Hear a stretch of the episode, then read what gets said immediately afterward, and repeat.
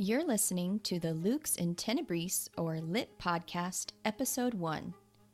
In him was life, and the life was the light of men, and the light shineth in the darkness, and the darkness comprehended it not.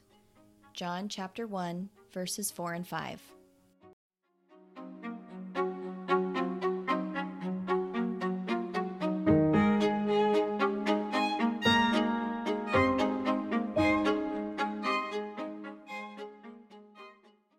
Welcome to the Lux in Tenebris or Light in the Darkness podcast. The Lit podcast is here to illuminate, glorify God, and shed light on classical education, homeschooling, literature, and more.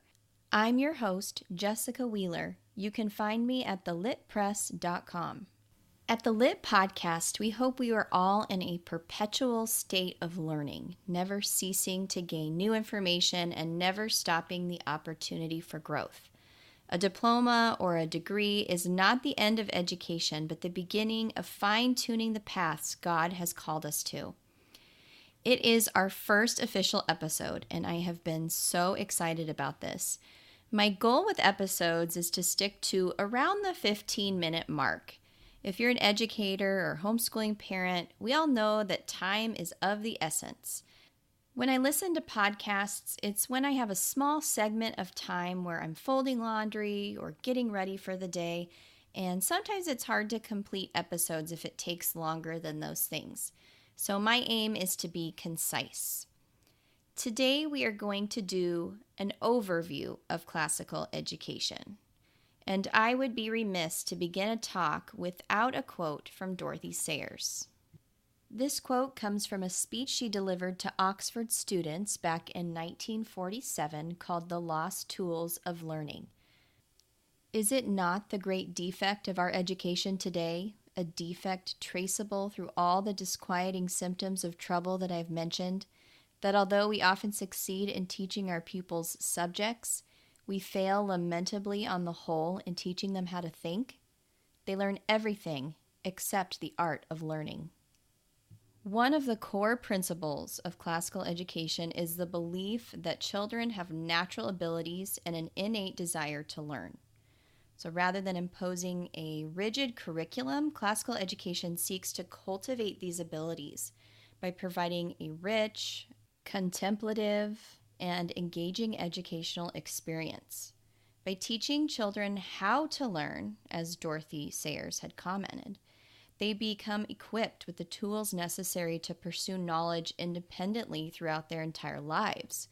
This approach fosters a love for learning that extends beyond the classroom, empowering students to become lifelong learners and seekers of truth. If we go back to the beginning, classical education is an educational approach that has been practiced for centuries. The roots can be traced back to ancient Greece and Rome where the emphasis was on developing well rounded individuals who possessed a broad range of knowledge and skills. This approach to education has had a profound impact on Western civilization, shaping the minds of great thinkers, leaders, and innovators throughout history.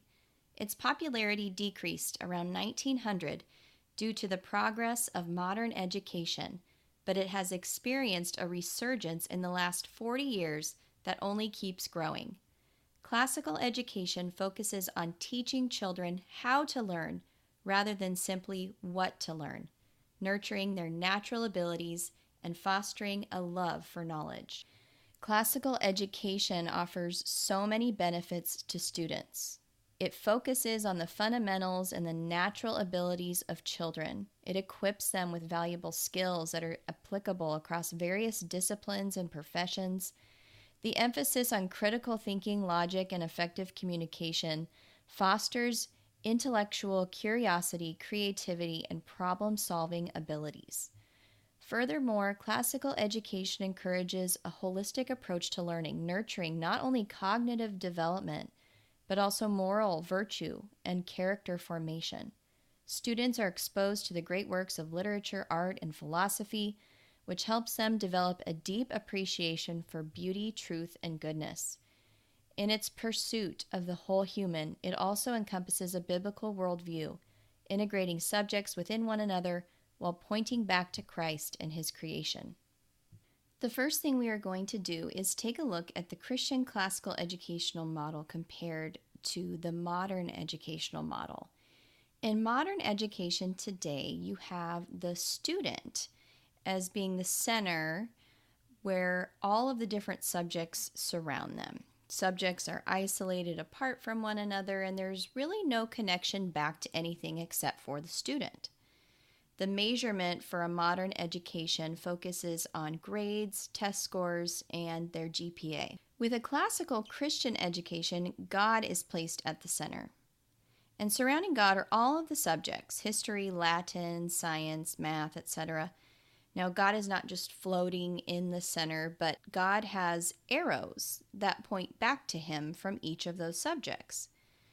What is God's impact within every single subject? How does science relate to God's creation? How does history relate to the plans God has given His people throughout their lives? How does math show the order of this world? How does language impact the way we interact with Him and show love to others? Then we take it a step further. The arrows point back to God, but in this model, they also point back to one another. How do history and science connect to each other? How do science and math integrate? How can all subjects correlate to each other in a way where it functions as a whole? The measurements for a classical Christian student aren't grades, but how the entire human has been shaped. Have they learned how to learn anything? Do they love God? Are they equipped to go out into the world with a biblical worldview? These are the success indicators for a classical student. The next step to our overview is to talk about the trivium. Classical education is divided into three stages called the trivium. These stages are the grammar stage, the dialectic or logic stage, and the rhetoric stage. Each stage builds upon the previous one, providing a solid foundation for lifelong learning. In the grammar stage, students are introduced to the basic building blocks of knowledge. Here they learn facts, memorize information, and begin to develop essential language and communication skills. During the dialectic or logic stage, students begin to analyze and question the information they have learned. They develop critical thinking skills, learn to make connections between different subjects, and engage in lively discussions and debates. The rhetoric stage focuses on effective communication and expression. Students learn to articulate their thoughts clearly, write persuasive essays, and deliver compelling speeches. They also delve deeper into advanced subjects and develop a deeper understanding of complex concepts. The grammar, dialectic or logic, and rhetoric stages are considered to be stages in a child's educational journey and separated into grades. Those stages could also mean the stage anyone, including adults, could be in while they are learning something new. When discussing the stages in a child's classical journey, the grammar stage typically takes place between kindergarten and sixth grade the dialectic stage between around 7th to ninth grade, and then the rhetoric stage between 10 to 12th grade. Those are typically the ages where the student's innate abilities fall in line with their development. When students are younger, they find memorizing to be fun. When they become teenagers, they love to challenge and question. And when they get into those later high school years, children naturally are ready for expression and persuasion. So you've gone through the grammar stage, you've memorized the building blocks, you've gone through the dialectic stage where you're analyzing and you're questioning, you're defining terms, you're figuring out why these different things happened. And then you enter the rhetoric stage where it focuses on now I've memorized this information, I've learned about it, now I'm going to communicate about it. I'm going to effectively express my ideas persuade others about this and be able to teach others, be able to stand up in front of a room and be able to teach others the concepts that they have learned. The best analogy I can think of for this idea of the classical model is building a house. When you begin to build a house, you don't just start pulling bricks and pieces of wood, calling in the concrete guys. There has to be some planning. You have to begin with the end in mind. The first thing you want to do is create a blueprint for how you want your house to look. You have to make sure that everything is going to work together properly. You want to make sure that it is going to fit who is going to be living in the home. Stepping out of our analogy, we want to know what kind of human do we want our students to be and how do we get there? If we start to build with no plan for how the end looks, it's going to be very bad craftsmanship with patches everywhere. We don't want to be building houses on sand. So we start with the blueprint. What is it that we need to do to create this house? The grammar stage is figuring out what materials we need to build the foundation and the framework. We put in the work to make sure that the information we are memorizing and collecting is going to contribute to the strength of the house. It will need to be applicable and be able to withstand what we need when the house is complete. The dialectic and logic years are building the walls and shaping the rooms. We're filling in the why or the how for how things are set up to function. The rhetoric stage is seeing those final touches, putting on that last coat of paint, moving in, living, and thriving in what has been created.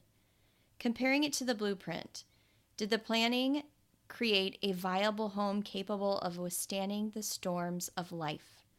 Classical education becomes an entire childhood endeavor. With classical schools, you see them as K through 12 schools. With classical conversations, you see age 4 through graduating high school as a program. It is not a segmented educational model, but an all encompassing model where each stage builds off the next. If you built your foundation and your walls of your house but left midway, you will never get the joy of living in the beautiful home you worked so hard planning for. Classical education is never ceasing. You can continue the rhetoric stage throughout your life on topics you are passionate about and you could also start back at square one in the grammar stage when you decide to take up a new hobby at age 65. This model is special and it is eternal. It is eternal in its love for developing children's natural talents and abilities, creating lifelong learners and image bearers who love the Lord. They feel equipped to withstand the storms of what life will throw at them. That's it for today. I hope you will join me in the next episode of the Lit Podcast. Please visit us at thelitpress.com and check out the Lit Bookshop, where you can find carefully curated books that will help you along your Christian classical educational journey. Hit that follow or subscribe button so you do not miss out on any future episodes. Thank you for joining us. See you next time, and go be a light in the darkness.